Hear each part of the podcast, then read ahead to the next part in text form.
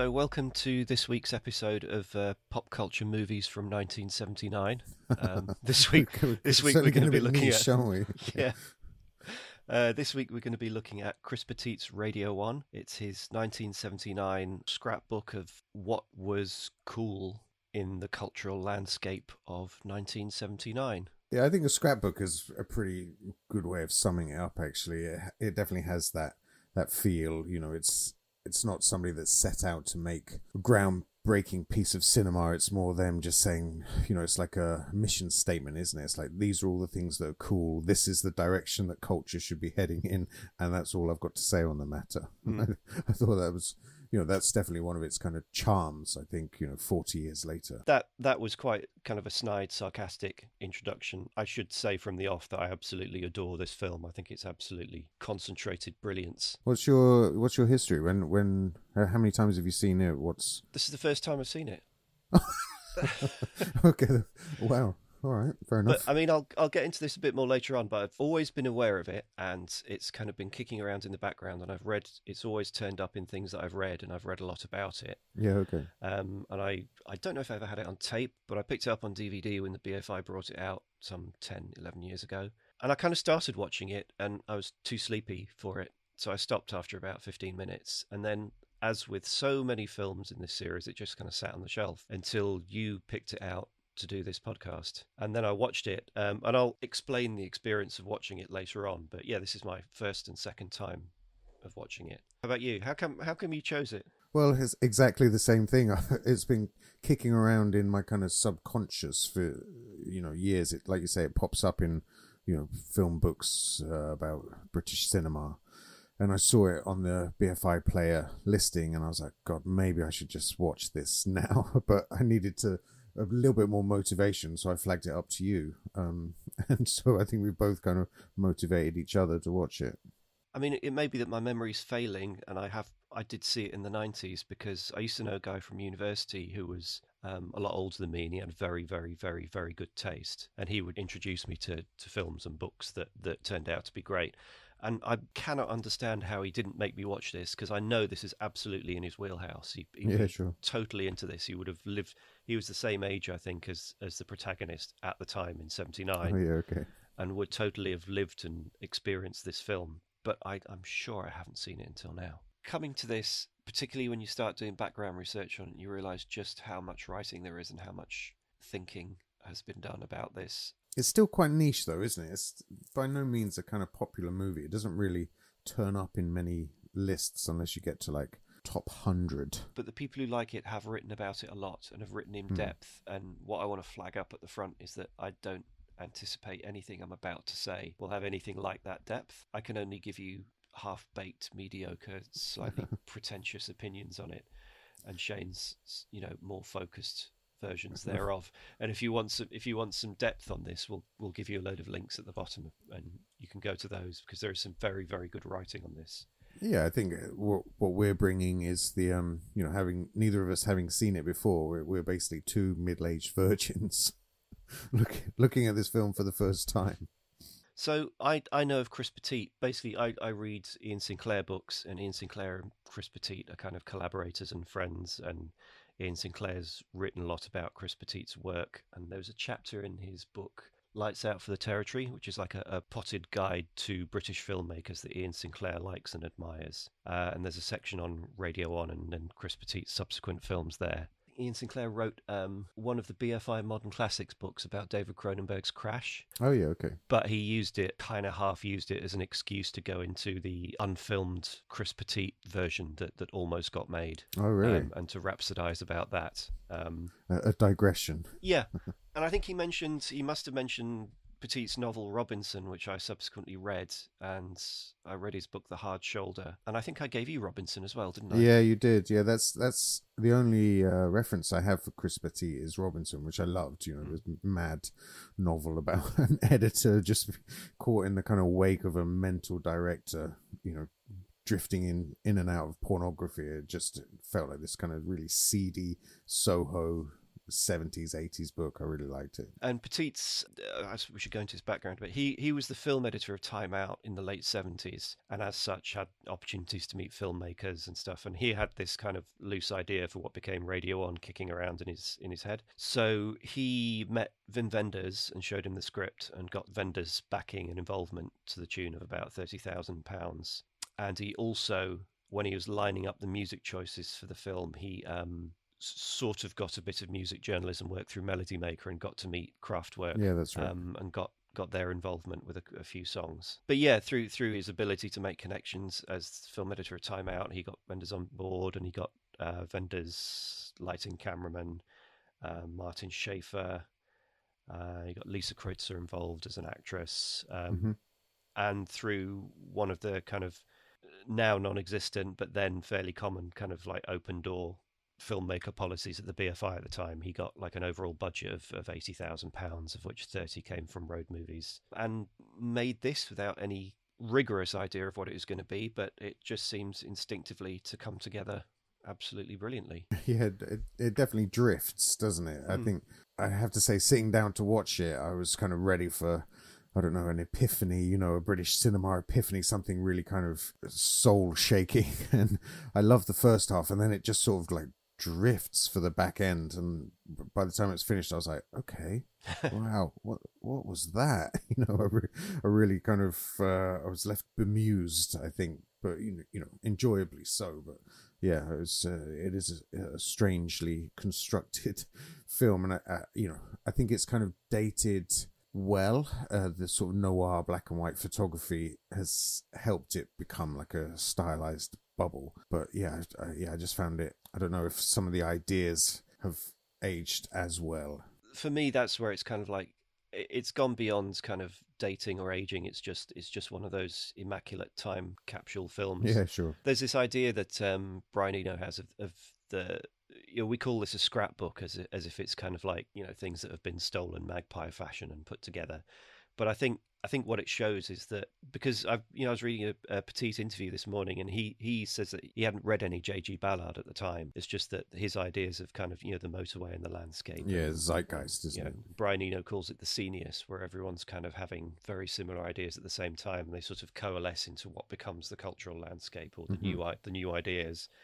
I think Alan Moore has a similar idea about kind of idea space. Oh yeah, kind of puncturing reality for, for different people at the same time. And I think this is a good example of that. These are these are the things that were in the air, and you know the the cultural result of them is you know on one hand you've got Joy Division, which is which is very much the same sort of thing. It's a kind of like black and white, slightly modernist, angular, um, existential, mm-hmm. um, bleak austere with you know cultural nods to a bit of J.G. Ballard and Chris Petit's case because he's more of a film background. So you've got a lot of Wim Wenders in here, a lot of, yeah, of contemporary yeah. German filmmaking, um, and the kind of ideas that Wenders collaborator, you know, the writer Peter Peter Handke. Forgive me if that pronunciation's wrong, but yeah, he's kind of the the writer of German existential novels who Wenders worked with on. I think it was Goalie's anxiety at the penalty kick, men and machines, and the interaction thereof, and Kraftwerk, and all all of these things are kind of happening at the same time. And and this film is kind of one of those percolations of all those things. Well, I was researching. I looked on Time Out just to see what what they uh, thought of it. Obviously, him being an ex Time Out critic, and they're really gushing. It says, uh, with an acute sense of transformative hybrid landscapes as equal players in the film's unfolding sensibility, Radio On sits quite literally on the precipice between a failing post war reality and the coming abyss of Thatcherism. More relevant than ever, Petit's essay on existential inquiry in an English setting remains critical viewing. I wonder when that was written. Uh, I think like last year or the year before. It was when they did their 100 British films that you must see. Oh, okay. I wonder what the contemporary review was for the t- from the time, and I'd like to know who the film editor at Time Out was at the point when this was released, because um, you know Geoff Andrew, who was the film editor throughout a lot of the '90s, he reviewed that Iain Sinclair book on Crash in Sight and Sound when it came out, and he he was just like, "This is really insufferable. I really wish he'd written a book about the film rather than just banging on yet again about his chum Chris Petit." So yes, I think it's it's kind of gone beyond being dated, and it's just this kind of timeless snapshot of things that were going on in people's heads. I think Chris Petit said uh, it was the year of the portable cassette, which marked the start of being able to create one's own soundtrack and play them whilst driving windscreen as cinema. I thought that was that was quite sort of it's it's timely, isn't it? Because we're you know we're plugged into music all the time now. Mm. But yeah, just this idea that wow, you could play music in the car, you know, choose it. You could dictate the music that you're listening to instead of just you know whatever's coming through the antenna. It is. I mean, obviously, for people of a certain age, and I guess it does kind of have historical value. And there's there's it does capture a lot of things that were still kind of hanging on. Yeah, yeah. But it's gone forever now, and there's so many things like that in this film, like you know uh, the petrol pumps at the at the station, and um, buildings that aren't there, and, and customs that that are, are extinct now the fact that Robert, the lead character, is able to chuck his tins away coolly is is, is yeah. Is, that, a couple of times when he's littering, I'm like, oh come on, yeah, now. exactly. it, it does have that value as well. And I guess there's there's a there's a point in it where early on in the film, I think he was just driving back from the laundrette and he parks across the road from the Camden Plaza Cinema. Yeah, yeah. Uh, and he's just parking his car there. I, I, mean, I don't know if it was possible back then or if it's just kind of sleight of hand, but could you ever park your car outside Camden Tube? I have to say, my um, my granddad was from Ealing, uh, West London, and after the war, he moved out to Colchester. So whenever he took us on family trips to go and see his mum, who's still in Ealing, we used to just drive straight through the centre of London, and it was like you know, I mean, this was made at the same time as we were driving through 1979, 1980, and it was like that. It was you felt, just felt like Moses, you know. There was no traffic. You just cruise through the city and parked up. I think my favourite thing about the um the film was that it's kind of this idea of looking towards European cinema and that you know that would be a better path for British cinema to take as a as a model, you know, as a business model and as a cultural model, instead of the American model, which is you know essentially what's happened. You know, there aren't many British films that seem to have a European sensibility. I think there's a few that maybe nod to the influence, but you know, nothing that is made in that style anymore. Well, not in the mainstream. I'd I'd say there's still uh, within the BFI, I mean, I know that the BFI like to fund hits, but they do use a lot of the money they make from the hits and a lot of their funding to make a lot of kind of smaller films that they know and the world knows aren't ever going to get anywhere commercially, but they still get made. And a lot of those do have like a a European influence. Uh, have you seen anything else that Chris Petit has done? Because I looked on IMDb, he's got a fairly kind of long filmography. He's done, you know, four or five other features. Uh, I haven't seen any of his other films. I mean, from the description that Iain Sinclair, a lot, a lot of the early ones are kind of quite compromised. Chinese boxes always looked sort of interesting, but I kind of get the feeling it would be one of those sort of 80s hodgepodge type movies that, mm. that kind of falls between two stools, tries to be one thing. I'm judging it without having even seen yeah. it. But it doesn't look particularly enticing. It is on DVD, but I'm not going to go out and buy it. If if there's a way to watch it sort of without having to make too much effort, I would. But there's a lot of other interesting people connected to this. Produced by Keith Griffiths, who's become in subsequent years a kind of a titan of UK independent film. Martin Schaefer, Robby Müller's camera operator who must have impressed Wenders after this because he subsequently got to be DOP on um, Wenders Lightning Over Water and The State of Things, which is an amazingly photographed film. Yeah, I, I must say, I love the photography in this. It's really kind of lush black and white you know it doesn't look like anything else in in a nice way you know it sort of has I don't know, there's like a kind of naivety to it. The photography, you know, it's not trying to emulate anything. It's just capturing that dark space. You know, the, mm. I've never thought of Bristol as a kind of particularly uh, noirish location, but there's there's something about the photography that makes it. It's really evocative, isn't it? Yeah, it feels like another world. It, it's very good at kind of creating and capturing this sort of. I think because it's black and white, you don't get the the filth of England at that time, you know, and it avoids any of the sort of green and pleasant land, sprawling kind of landscapes that you might get. The the thing that that struck me when I was watching it because it's I mean, it's not murky in any way, but it's very, very kind of inky, Hmm. and, and the blacks are very, very black. It has that timeless quality of still photography from anywhere in the 20th century. Yeah, sure. There's there's scenes like the nighttime scenes in the factory where Robert works, like the shots of the conveyor belt. You know, you've got those beautiful Yeah, yeah. halos on the strong lights, and then the blacks are so dark, and then Mm. Yeah, it's lovely. it's got those just beautiful kind of still photography tableau feel. Yeah, I love how kind of incongruous it is because he's driving an old car and the black and white photography and those kind of deco buildings. You know, you really are sort of a bit a bit kind of lost in in the sort of London tapestry, aren't you? I think it's really good at, at evoking that. I looked up Anthony Sloman, who is the editor.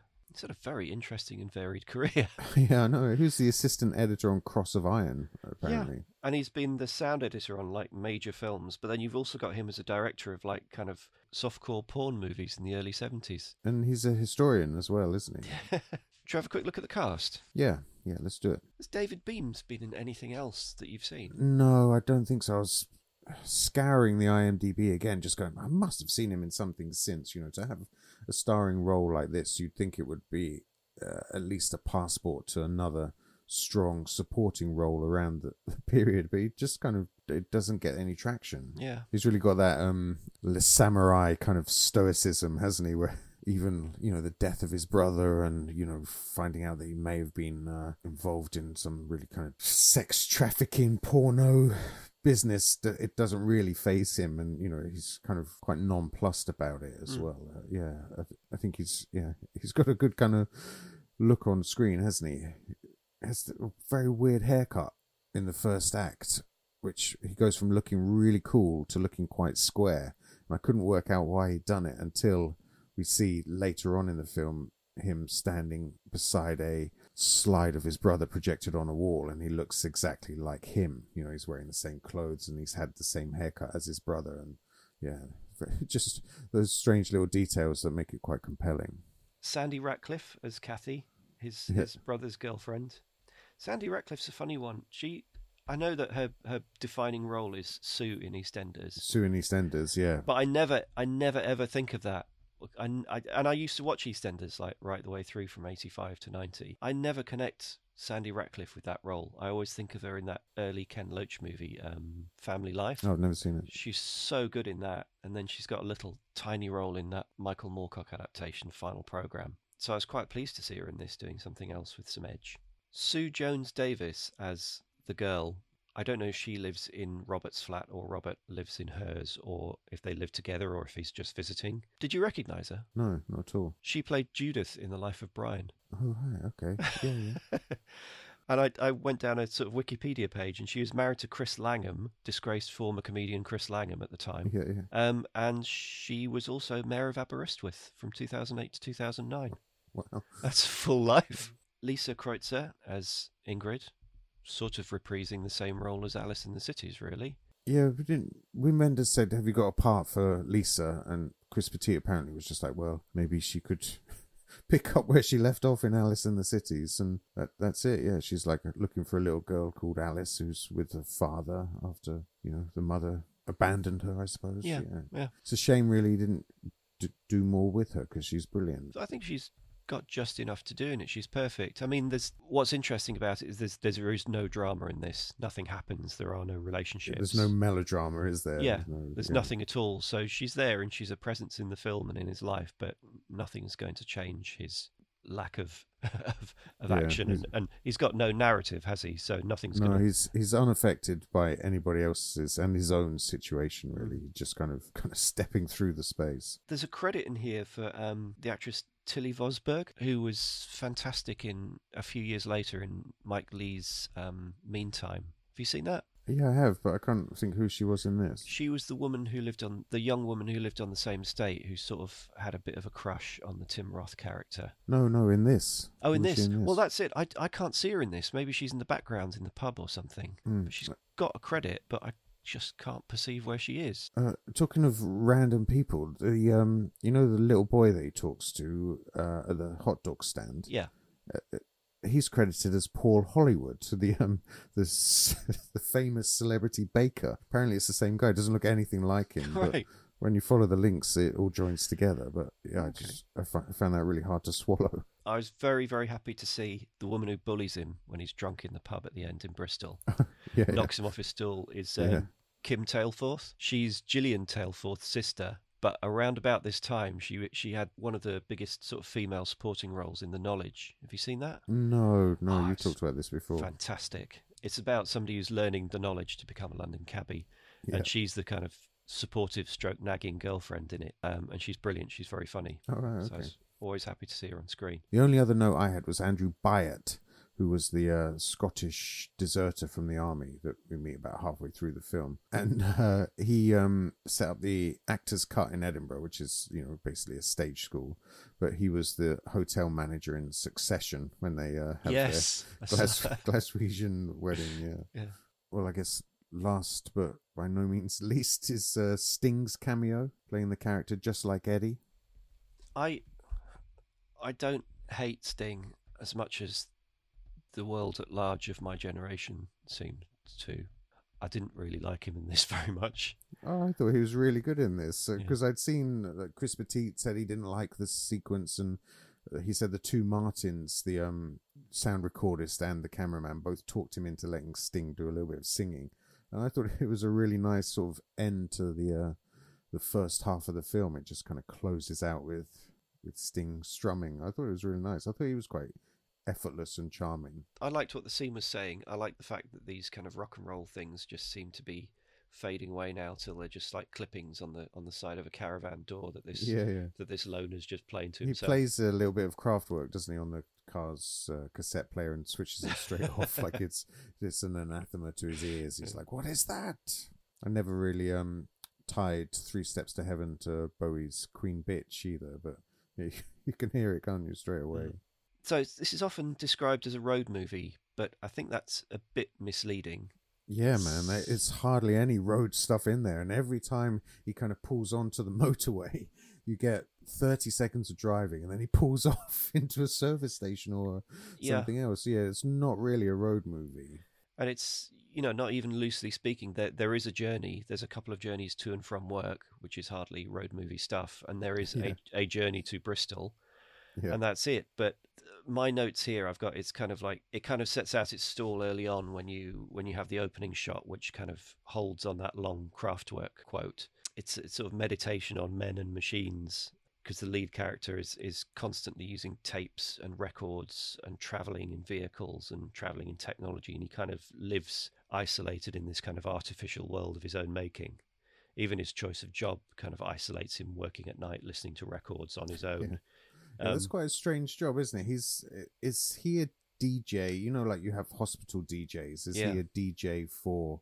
It seems like a couple of factories on an industrial estate, and he plays music throughout the night to keep them entertained. Yeah, oddly, Wikipedia has like a one paragraph summary of this movie, and one of the things it flags up quite prominently at the end is that his role as a DJ is quite similar to the, I think it was like United Radio, that was something that the United Biscuits factories used to have. They used to actually have their own in house DJ. Oh yeah, yeah. But he works at a biscuit factory, doesn't he?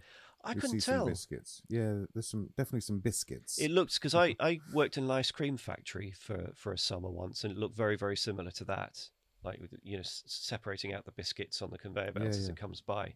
But then I guess he must have been on an industrial state because when he came out um, to his car, you could see a Gillette sign quite prominently in the background. hmm One way of looking at the movie is is that it's you know it is a meditation on on man and technology and where the grey areas in between you know where where you're using this technology how, how it can affect you and how you live within that world. Um, it's also I, I find it quite moving in places. It's just the melancholy of the whole thing. It's about like nighttime and early morning and disconnection and you know being isolated from people Yeah. and, and society. Even even the person that he seems to live with, they have virtually no communication at all between Yeah, them. that's it. I mean, he's he's definitely living a, a life that's contrary to it. Society's, isn't he? He's up all night. You know, he sleeps through the day. He's kind of isolated and insular. His everything about his life just is is a little box that he kind of lives in. Robert is he seems quite lethargic and quite bored by everything around him. It's not like he's stimulated and you know inspired by anything. Even I think even the music that he's playing as a DJ, he kind of doesn't listen to. You know, he takes his headphones off and is just kind of going through the mechanics of putting records on a turntable and pressing play. You know, that's that's it. I never found him bored. Um, I I found him distracted. Um, I, he always seems, he's disconnected, I think. but not totally disconnected. Not you know, he's not like let's say Philip Winter at the beginning of Alice in the Cities, who is clearly exhausted and disconnected. Yeah, sure. He does seem fairly curious, but he's just not settling. Another way to look at it, which certainly I think the film does itself, is as a weird form of like music compilation album. Yeah. Or oddly enough, Well- maybe it's like an early form of, of music video. Because it you know, at, at the beginning of the film in the credits you get the actors' names and then you get the titles of the songs and the artists. Yeah, it's like featuring the music of, and then you have this long sort of ticker tape kind of list of everybody's music and the tracks that they're using. Yeah, it, it definitely eats up quite a bit of time at, right at the front of the film. But the music definitely drops away in the in the back half of the film as well. That's when we see Sting. After that, you know, there's hardly any other music used. You know, it really is all loaded up at the front. The soundtrack. Yeah, but from that point on, he has to engage with people, so he does not. He doesn't get much time to spend on his own doing that, does he? Mm, yeah, exactly. You know, after that, he's he's talking to Kathy or he's talking to um, Ingrid. So it's only kind of when he disappears off on his own at the end of the film that he gets any time to do that again. I wish I could find the interview. I'm sure that I read an interview with Petit where he said that this wasn't actually music that he was listening to at the time. He wasn't actually into kind of like Berlin era Bowie or any of this sort of thing. He just used to listen to things like ABBA that were on the radio because he really liked those harmonies. Uh, It's all very cool, though, isn't it? The the music, you know, to use uh, the version of Bowie's "Heroes" at the beginning that has the, the German lyrics. I just thought, as it moves into that, you're like, oh, that's that's a nice touch. You know, it's weird, kind of. I think that opening sequence I really loved, where the camera's just roving around this apartment and looking at the details. There's like a, a I don't know if it's supposed to be the dead brother's manifesto or his suicide note or what it's supposed to be but you know the camera just stops on that so we've got time to read it and drifts around the apartment i really yeah i just thought that was really nice nice stuff with that tune blasting all the way through it It's interesting you flagged that up. It just occurred to me maybe, you know, obviously we're not speaking in a literal sense, but this film does seem to happen more inside his dead brother's head than it does in Robert's. Yeah, because all these this quote from Kraftwerk and the music that the Kraftwerk cassettes that he sends to Robert, they all come from him. These ideas, you know, he's he's the one who has the collection of slides of pornography and Mhm. stuff. All these ideas that the film deals with are more to do with what the what the brother was feeling and thinking than than Robert himself consciously. Going through the film from start to finish, hopefully not too laboriously. One of the things that the film has many of is things that no longer exist, and the film opens up with a burst of radio tuning, which you just don't get anymore. It does not exist, and we alight on David Bowie's "Heroes" stroke Helden, and the credits typed on screen as per a telegram, which we don't have anymore. it's nice i love the idea that all of this technology at the time was kind of really exciting and liberating and groundbreaking and now we're just so complacent with you know our technology you know this idea that we can do all of that on our phones. And you know if our phone even dares to kind of reboot you know it drives us crazy like come on you know i need all of this now. I think that that was their limitations and how inspiring that was at the time how much different how much change it seemed to represent. There's a list of actors, and then, as I said before, there's a list of the bands and songs, like a compilation album. Recently saw Gaspar Noé's Climax, which does the same thing, but it goes one better. It has all the band logos for all the bands who contribute to the soundtrack really? in the Oh, opening yeah. credits. Then we have this uh, long handheld shot going up the stairs of the flat in Bristol, as we'll find out later, um, and exploring various nooks and crannies. And it picks out a lot of reference points for the film. You've yeah, got i uh, love it Patricia Highsmith's Ripley novels on, on the side. David Bowie's Heroes, as it turns out, playing on um, on a, a Roberts radio, which only exists as a kind of DAB version of now. And then we got the the Kraftwerk quote on the wall, which I guess is worth quoting in full. do it you have to do it in a robot voice though We are the children of Fritz Lang and Wernher von Braun. We are the link between the 20s and the 80s. All change in society passes through a sympathetic collaboration with tape recorders, synthesizers, and telephones. Our reality is an electronic reality. A lot of the furniture in the flat is is now defunct furniture, things that were left over from previous decades that we as young people may have come across as children, but just don't exist anymore at all. Are you talking about things like that big um, plastic centerpiece in the bathroom? Yeah. Which, you know, has the shelves and the mirrors and the sink all kind of bonded into one huge unit thing. Yeah. Kitchen cupboards that were all bonded together, you know, the lower and, and upper sections with a cooker built in and all of that. He's also got the rickety and very dangerous original sash windows in a like a, a fifth floor flat. Yeah, sure. The guillotine. And there's there's stuff like that that pops up later in the film. You know, the old GT petrol pumps, um, the rock and roll that Sting is singing to himself is is fading into oblivion. You know, apart from perhaps Shakin' Stevens and Showaddywaddy, like rock and roll is has hasn't really lived. You know, it's it's just a, a an anachronistic. Well, those two references are pretty dated. Yeah, there's there is no sort of 21st century rock and rollers, are there? And then you, we pass the brother in the bath, who we don't realise is dead until later in the film. And then we have the title shot, which is one of the So cool, it's isn't it? one of the best things I've ever seen. It's Yeah. the fact that you hold on it for so long, you get a feel of the time and place, and you manage to embed the title of your film into that time and place. Yeah, yeah, is just brilliant. And it's um Bristol Hippodrome, isn't it? I think it's Yeah. it's easy to think it's London, but yeah, it's, and that ties in nicely with the narrative. They talk about Eddie Cochran halfway through the film and who'd just performed at Bristol Hippodrome when he died, and yeah, this I don't know. Bristol seems to have as equal standing as London in terms of the you know the fil- the filmmakers' views of it as a city. So we have a series of establishing scenes after that where we get to meet Robert um, and his life. Uh, we open with him outside a laundrette waiting for his friend's laundry. It's quite cool because it, like everything in it looks really sort of iconic and stylish, and then you realize, oh, he's just waiting for the tumble dryer to finish, so he's nipped out to the car to open some post and listen to a tape. His brother sent him an envelope of Kraftwerk cassette tapes, uh, which were, I mean, just seeing purchased cassette tapes was a, a rush of nostalgia for me. Mm, yeah, for sure. I mean, I used to buy cassette tapes when I only had a tape deck when I was eight years old, which is about back then. Just seeing the, the, the packaging where they didn't even try to adapt the album cover to a rectangle. They just put the album cover at the bottom and then, and then the title at the top. yeah, it's a little square, isn't it? Yeah, thumbnail. I'm really surprised. I don't know if it is beyond their technical means that they didn't include the the little kind of audio test sound that used to be at the beginning of each cassette tape. You know, like little noise it used to make. I had hundreds of tapes. I don't ever remember that. Maybe it's just one of those things that never registered. You're you're more technical than I am.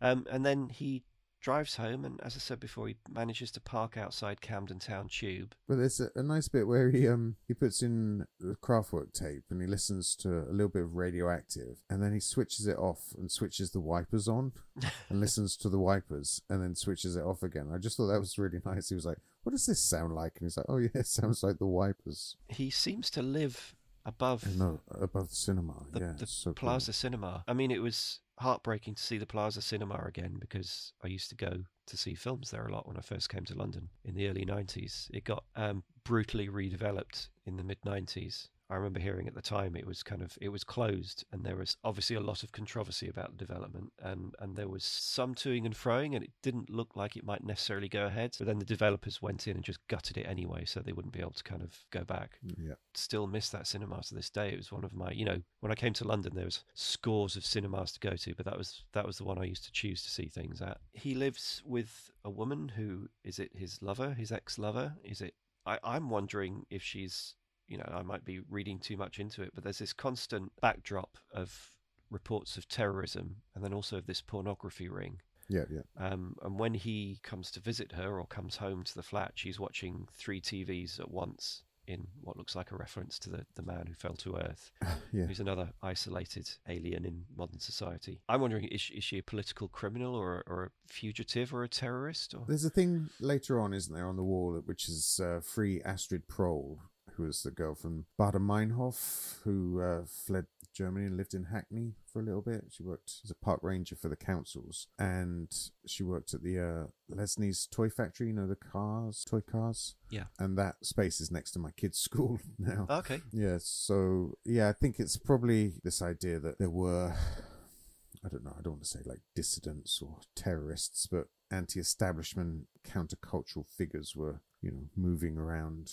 underground, Mm. maybe. And I think, yeah, she's she seems quite transient. I wonder if that's something that's sort of hinted at there. And she looks a little bit like Bob Dylan, which I thought was quite quite funny. It's funny um, how 70s terrorism is, uh, or the backdrop of terrorism and political agitation is, is part of the musical landscape, or how the two things sort of feed into each other. Well, I'm thinking of, like, when I watched Olivier Assayas, again, pronunciation, I, I never get to speak to people about movies, so I don't know how these things are pronounced. You're talking about is Carlos the Jackal. yeah, which I Hmm. thought was fantastic, but yeah, I excellent. when I first started watching it, like my ears were twitching. It's like, hang on a sec, the music that you're using as the backdrop for things that are happening in the early mid 70s is music from 1981, 82, 83, um, or you know possibly earlier than that. But it's definitely it's like post-punk music, kind of harsh and austere and you know with more edge is being used as as the backdrop music not diegetically not within the film but just as kind Yeah, of yeah. you know as the music um, for things that are happening in the 70s because there's that kind of relationship between the two. It's kind of like edgy post punk Mm. music. Yeah, the overlap. Yeah. It, it feels more representative of terrorism and political agitation. So there's a snowy drive over the Westway, um, J.G. Ballard's beloved Westway. Odd to learn that Petit hadn't actually read any Ballard at the time. Yeah, it's mad, isn't it? There's a really nice, uh, really nice bit. We have obviously like through the windscreen, and then you get to see him um, working in the night shift, which is, I guess, just the absolute definition of an isolated job, DJing on the night shift in a factory. The amazing shots of the the factory assembly lines and the atmosphere of the place. I like it. Somebody's asked if he can play "Help Me Make It Through the Night," and he says, "Well, here's something better," and just plays a, t- a totally different record. Yeah, he's he's definitely a hipster DJ, isn't he? Yeah, and he's a bit of a know-it-all. Yeah. And then you get his loner time after work, where he kind of stops off on the way home in the middle of the Goes night. to an arcade. Yeah. say. playing video games in a looks like an arcade or a roadside cafe. It's funny actually seeing that because I don't know. I think there's a temptation to look back on arcades of the 80s and get quite kind of Tron about it and how sort of cool and amazing they were. But a lot of them were just sort of tagged onto cafes. So here they just kind of smelt of like vinegar and cigarettes and just these sort of bloop, bloop, bloop Yeah. in the background of, of that kind of space. Odd bit of geography where he seems to come off the Westway and then turn off Euston Road and then park up and seem to be at Yeah. home again. But the section where he gets home again, and I put home in inverted commas, and gets the call from his mother about his brother's death is one of those great bits of 70s filming that nobody really seems to do anymore. You're talking about this sort of long tracking shot, and Yeah. it's like crane up, and the characters moving in the foreground and background. Yeah. it's really nice. the thing that kind of originates from Antonioni movies, and then you get it filtered through like Wim Wenders, and and there's the famous one in Taxi Driver as well, where Travis is on the phone pleading with Betsy to to give him a Mhm. second chance, and the camera just pans off to the corridor and ignores yeah. him. I mean, this is a, a great shot because um, the phone call happens, much of it's off screen, and then the camera kind of pans around and finds him framed foreground with a window, and you got that. I don't know. It's just so wonderfully evocative of, of again that's It's elegant, isn't it? It's an elegant shot. that Yeah. ends with his girlfriend framed or non-girlfriend framed in the window opposite the court in the, the across the courtyard. But it's not just the fact that it's it's a beautifully framed shot. It's just there's something about urban living. You don't you don't really get those views anywhere other than in a city. You know, when you're sitting with somebody at a window and then you can see the alcove of a building and then a, another Mhm. window Oh, yeah, the other half of the Yeah. building. It's just this wonderful kind of again, forgive my pretension, but this kind of evocation of, of urban living. Mhm. And whilst we're talking about evocations of urban living, the shot following this from the top of the Plaza Cinema looking down at Inverness Street as the market traders are packing Yeah, up, Yeah, sure. I just gives me shivers every time. It's yeah, it's great. it's not just that it's a beautiful shot and beautiful photographically. It's just that there is something about England, English towns and cities in the winter when things are packing up and everyone's heading home, you know, for tea and for warmth. hmm It's just, and you can hear the echoing of the streets and everything. It's just incredible. Yeah, yeah. The use of music here, I have to flag up that there's a Robert Fripp track which is instantly recognizable as Robert Fripp if you know his stuff. Because Robert Fripp and Brian Eno uh, developed this system of tape delays for recording. So you use a tape delay setup whilst you're recording, so you can hear what you've. It's basically like the looping systems that people use now. Mhm. but it gradually fades away. Uh, whatever you've recorded will come back to you, and then you can play in harmony on top of that and build these layers, and they'll kind of. So he he developed it further into a system of digital delays called Frippertronics, and he made whole albums of it, and they sound a bit like the track that's used here. So I went and had to look what it was. But the actual track here is called Urban Landscape, which is used All right. on the nose whenever you see an urban landscape in the movie. But it's from a Robert Fripp album called Exposure, which is when he was trying, I feel that he was trying to be a rock star again because he had been part of Ki- King Crimson, which was very 70s, very long hair, long, you know, 10 minute tracks, 15 minute tracks. Very, very good prog rock. With um, Exposure, this album, he's trying to reinvent himself with, with you know, a short haircut and a, a, good suit Yeah, sure. and and he's kind of like because he was already part of Bowie's wider circle. You know, he plays guitar on Heroes. He was consciously marketing and trying to produce an album that would appeal to that rock circuit. So you've got tight, brisk songs that are quite angular and strange melodies and things. The reason I think it's interesting, and it's probably just a coincidence, but because that was the point at which Robert Fripp was trying to reinvent or refocus himself with that album. The scene where he gets a haircut, I think, is quite interesting because he's kind of reflecting on changing styles. And I think it's there's a thing when we talk about when we talk about art, we don't like to talk about fashion. We don't like to talk about people, artists, or people or characters being aware of fashion.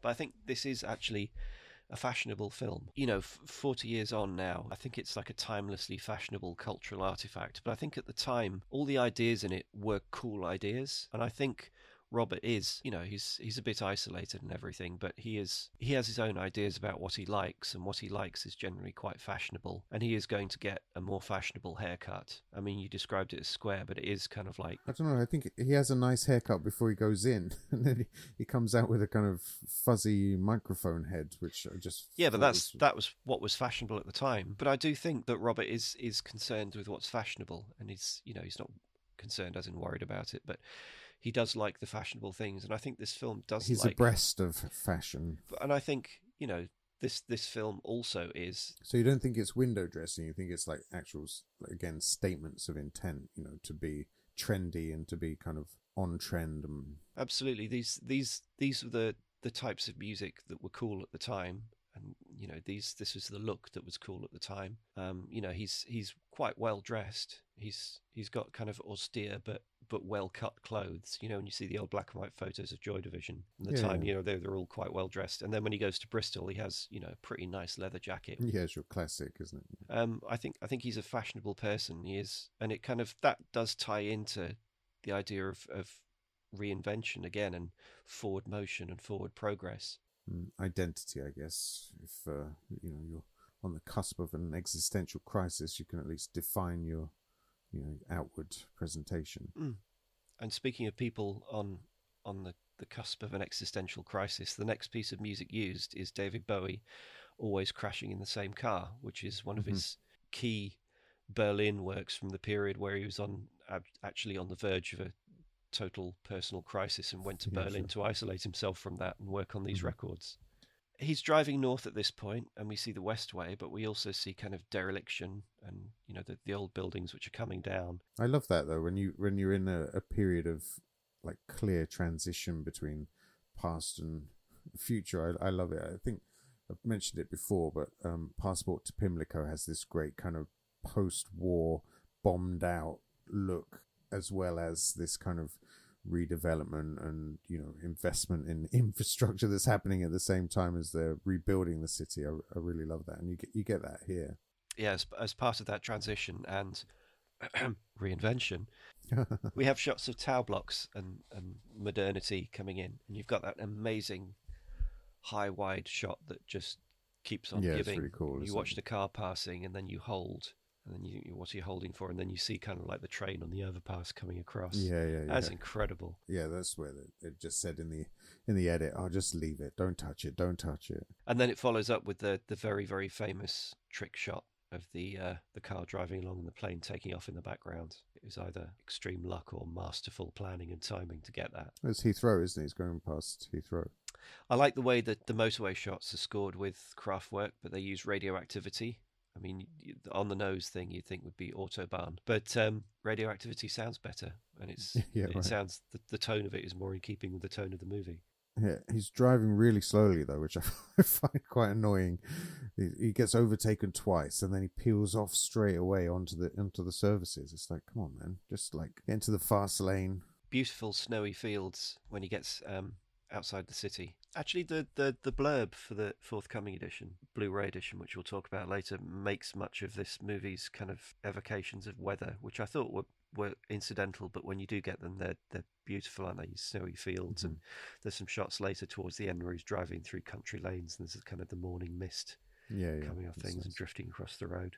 And then we get the section with the squatter who's gone AWOL. It's the kind of role that you'd kind of associate Robert Carlyle with these days. Yeah, sure. Again, his his monologue of, of his experiences in Ireland, a, another reminder of this kind of background of, of violence and instability that's part of the mood of the film. I really like the monologue and the uh, the performance.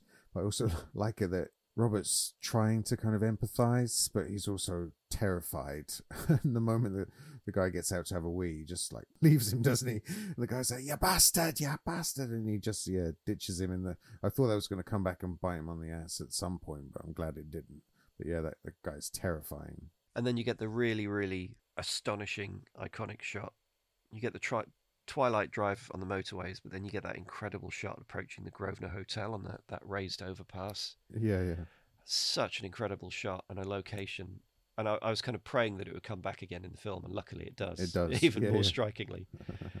and another of those things that I guess you just don't get anymore. You had the, f- the football results on the radio in the background Oh yeah, as he pulls into Bristol, which to me is the sound of mundane boredom. yeah, yeah. of- Saturday afternoons, yeah. isn't it? Waiting for the football to finish so you can watch Batman. You've skipped Sting. I we've talked about Sting. Oh yeah, okay. I like the fact that when he um, gets to his his brother's flat, or what turns out to be Kathy's flat, actually, he um, he knows how to break in with a credit card, which is a Yeah, slightly shady character touch. And we realise this is the flat we saw earlier. We have a quick look around it with him. Yeah, I, I love this stuff because you know he's wearing uh, I guess it's a cream trench coat. It's black and white, obviously, but yeah, he's wearing a trench coat, and he does look like a your sort of classic cinema detective patrolling around an apartment looking for the clues and the detail. You think it's gonna go somewhere completely different, where it doesn't really. You know, it's just a strong image, isn't it? I could never quite decode the conversation that he has with Kathy. Um, it's you know a mysterious death, and she's talking about the police coming and searching and bringing sniffer dogs in. Whatever he was involved in, and even you know how he actually died, is is is always left quite murky, isn't it? Yeah, just that there's a lot of suspicion around it, and that he may have been involved with this stuff that we've been hearing on the radio hmm. about pornography and prostitution and drugs in Bristol and the kind of the west of England. We're given enough to assume he's part of that. Robert goes to a local club that the kid recommends, Platform one. Platform One, just around the corner. I found it really unfair that the club is clearly a bit of a crap club with a restrictive dress code that you wouldn't Dress code, yeah. you wouldn't really want to go to anyway. Yeah, But they're playing Lucky Number by Lene Lovich, which I guess is another one they got off the stiff yeah, yeah. roster from the time. I really like that song. hmm I don't like the fact that it's played in a crap club and then later on it's, it's playing in the pub as well where he gets bullied by Kim Taylforth, Yeah, yeah. which is another kind of crap venue. Still, each to his own. Uh, he meets Ingrid and Ingrid's friend at the station who seem to have missed their train and gives them a lift back to the Grosvenor.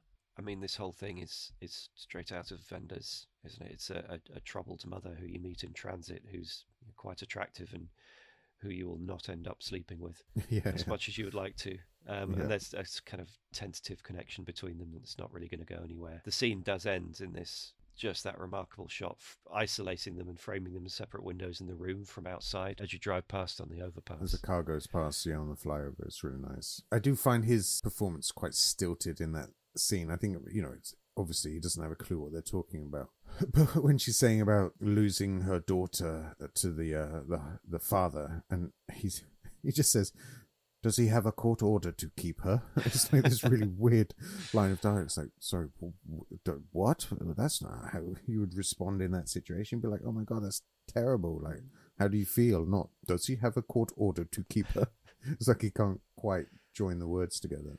Well, it's not surprising there's not really much connection between them then. And then you follow up. We are back, I guess, at Kathy's flat, and he's watching a slideshow that he's found of his brother's slides. Yeah, I love those old carousels. and a lot of it is hardcore porn.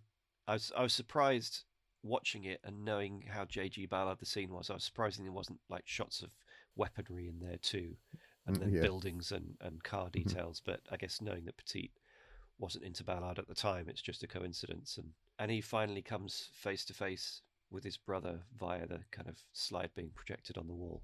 It's a nice shot, that isn't it? It's really nice. You do kind of feel the hand on your shoulder pushing you a bit, saying, "Look, this is a key image. This is a key image in the film. You should be Mm. paying attention to this." Yeah, well, you know, it's a mirror image, isn't it? It's so stylized. It's he's got the same haircut and clothes as his brother, and they're sort of facing each other. One is a two D slide, and the other one is a three D human. you know, I think it's it's nice. Yeah, breakfast conversation with Kathy, there's um, references again to taking sides, which which is something that made me think this is something more to do with the IRA and political trouble than pornography. But I guess the two things could be interlinked. yeah, it's couldn't they? quite vague, isn't it? It's sort of, um, it must be just that he's deliberately being ambiguous. You Mm. know, Is there anything to talk about the scene with um, Ingrid's relative? Is it her mother? it's her ex partner's auntie. It's a nice uh, kind of dilapidated Art Deco house, isn't it? And she says, Yeah, she came to England the same year this house was built. yeah, it's starting to kind of uh, crumble as well, as well as her sort of old views of the world. Well, this does kind of like lead into the next section where Robert and Ingrid are just kind of hanging around in the seaside in kind of dilapidated seaside environments. Oh, they're at Birnbeck Pier, aren't they? and it's quite a bleak afternoon. But there's all these kind of bits of dead culture, you know, the dead seaside culture, and there's the old motor showroom as well with the. I don't know, big just all those cars. lovely old vehicles abandoned. It seems like in, in this showroom. But it's all the things that get left behind in this forward momentum towards modernity. Yeah, there's a nice thing where he's sat in a is it a Cadillac? Ingrid just says to him, you know, that that car doesn't suit you, which I thought was nice. You know. They kind of go their separate ways, don't they? She drives him home, Yeah, beautifully lit, beautifully framed shots. I, I didn't feel as kind of like anticlimactic as you did, but it's at this point, you know, there are no answers for him. There's no drama. There is nothing left to happen, really, is there? So his next shot is he's yeah, but he's not looking for answers either. You know, when um, Ingrid asks him about her brother, he just says, "Oh, you know, it, it wasn't that important, and maybe it's going to rain." You know, like he's it's on equal standing. His brother's mysterious death and what the weather's going to do. Yeah, it's true. The feeling is that you know something will happen to him, but it's there's no forward momentum. I think you know there's there's a few things in this like there's there's one shot I really love, which is um him standing in like a really dirty old playground as the train goes past, and the camera does this kind of long track back, and we see him. It's a bit telling, but we see him sort of stepping over the the tracks uh, as the camera kind of swoops around. Um, I thought that was the sort of last flourish of really great cinematography, and then everything else seems kind of a little bit more point and shoot. Isn't that appropriate to the situation he finds himself in? There's nothing, you know. Previously, he was going somewhere. He was heading to his brother's to find out what was going Yeah, on, yeah. and his life had some. A momentary purpose. Now he doesn't have that. He's just kind of It's back to the drift, isn't he? yeah, and he's it, it has affected him. He's kind of drinking pretty much non-stop. He's he's actually drunk, drunk when he's in that pub, and then in the car wash later on, he's kind of like with a very pointed cover version of Satisfaction playing. But then you know when he's when he ends up in the quarry, he's still drinking tins of Guinness throughout the day. So it Mhm. has kind of affected him in a way. And littering. He's still littering. Still littering, tossing his tins. But I really, really liked the end of the movie where he kind of reaches the verge. His story goes as far as it can, and then he just kind of wanders away from it Yeah, yeah. puts on some theme music and wanders away. And ironically, you know, the, the track that he's listening to as he walks away is called Ohm Sweet Ohm, O H M. Mhm. But I mean, if you take the double meaning as home, her sweet home, which he has, he does Mm. not have. How did you find it then? This this having having lived under the shadow of this for so long, how did you find actually? Well, yeah, not even that really. It was so peripheral, but just it felt like, you know, uh, like a, a box that I just needed to tick off at some point, and I knew I'd get round to it. So I was happy when you jumped on it. And I think I was anticipating a- more um, earth-shattering experience the first time. You know, just to be kind of really like blown away by something, and it left me, like I said before, left me um, quite perplexed. But uh, what I liked about it the second time round was, you know, Robert's character and his journey and how sort of understated all of that stuff was, and getting time to uh, have a second pass on the visuals and Uh, yeah, I liked it more second time round. Is what I'm trying to say. For me, it was just like putting on a comfortable pair of slippers, and I think the reason is I have had you know a couple of decades of preparation getting into the same things that this film is into. If I'd seen it when I was 20, when I was first getting into movies, like a lot of it would have gone over my head, and I would I think it just would have been a bit blank for me. Oh, I see. But there's this thing that you do like you know when i was young i think it's important to be into the stuff that's around there at the time so I was, and then you pick up on the other stuff that previous generations like people 10 years older or 20 years older have left behind. You know so that's the point where you mm-hmm. start listening to older music you start listening to your for me it was you start listening to eno and you learn about that sort of thing and then you listen to Kraftwerk and more sort of german krautrock type stuff. You read your jg ballard when you're in your 20s not when you're in your teens you know, mm-hmm. you pick up on all this canon stuff as you get a bit older. And I think having done that for decades, when I came to this finally, it was just like it's the icing on your cultural cake. It's just like walking into a room full of people who you instantly get on with. It's just like, yeah, okay, yeah, okay fine, yeah, this is great. Mm-hmm. Um, so it was a really, it was a really odd but pleasant experience in that way. I'm going to watch it again later this year. Yeah, I think there's. You mentioned there's a Blu-ray coming. Yeah, there's a, a, full restoration. Because when I was watching this, it was from a DVD, and the DVD was clearly from a print, and the mm-hmm. print mm-hmm. like hadn't been manufactured in you know with a great deal of care and attention because there was pos scratches on the print, and there's some negative scratches here and there. But the print itself, you know, there's it was fluctuating in dark scenes. Mm-hmm. Yeah, yeah. Um, and it, it, it, wasn't brilliant, but they've just restored it from the camera negative at 4K. So whatever comes out later this year is going to be a revelation, I think. Having said that, I was totally prepared for it um, and enjoyed it thoroughly as a result. I don't know how or who I could recommend this to unless I knew that they liked the things that fed into it. Do you think uh, coming to it afresh, it would be? I don't know, man. I feel like as a recommendation, I think you'd have to get somebody really young, basically, uh, who's like teenage and just see it as something totally different from you know i guess if you're the netflix generation this is going to seem like a really far out experimental movie. And i think it might just trigger you know a different path um, which is kind of one of the subtexts of the film right? You know to maybe look towards europe and less about the american uh, influence or just somebody our age who's a kind of film uh, aficionado who's just missed it. I don't know. There's definitely something important about viewing it and getting just a, a better perspective on British cinema for sure.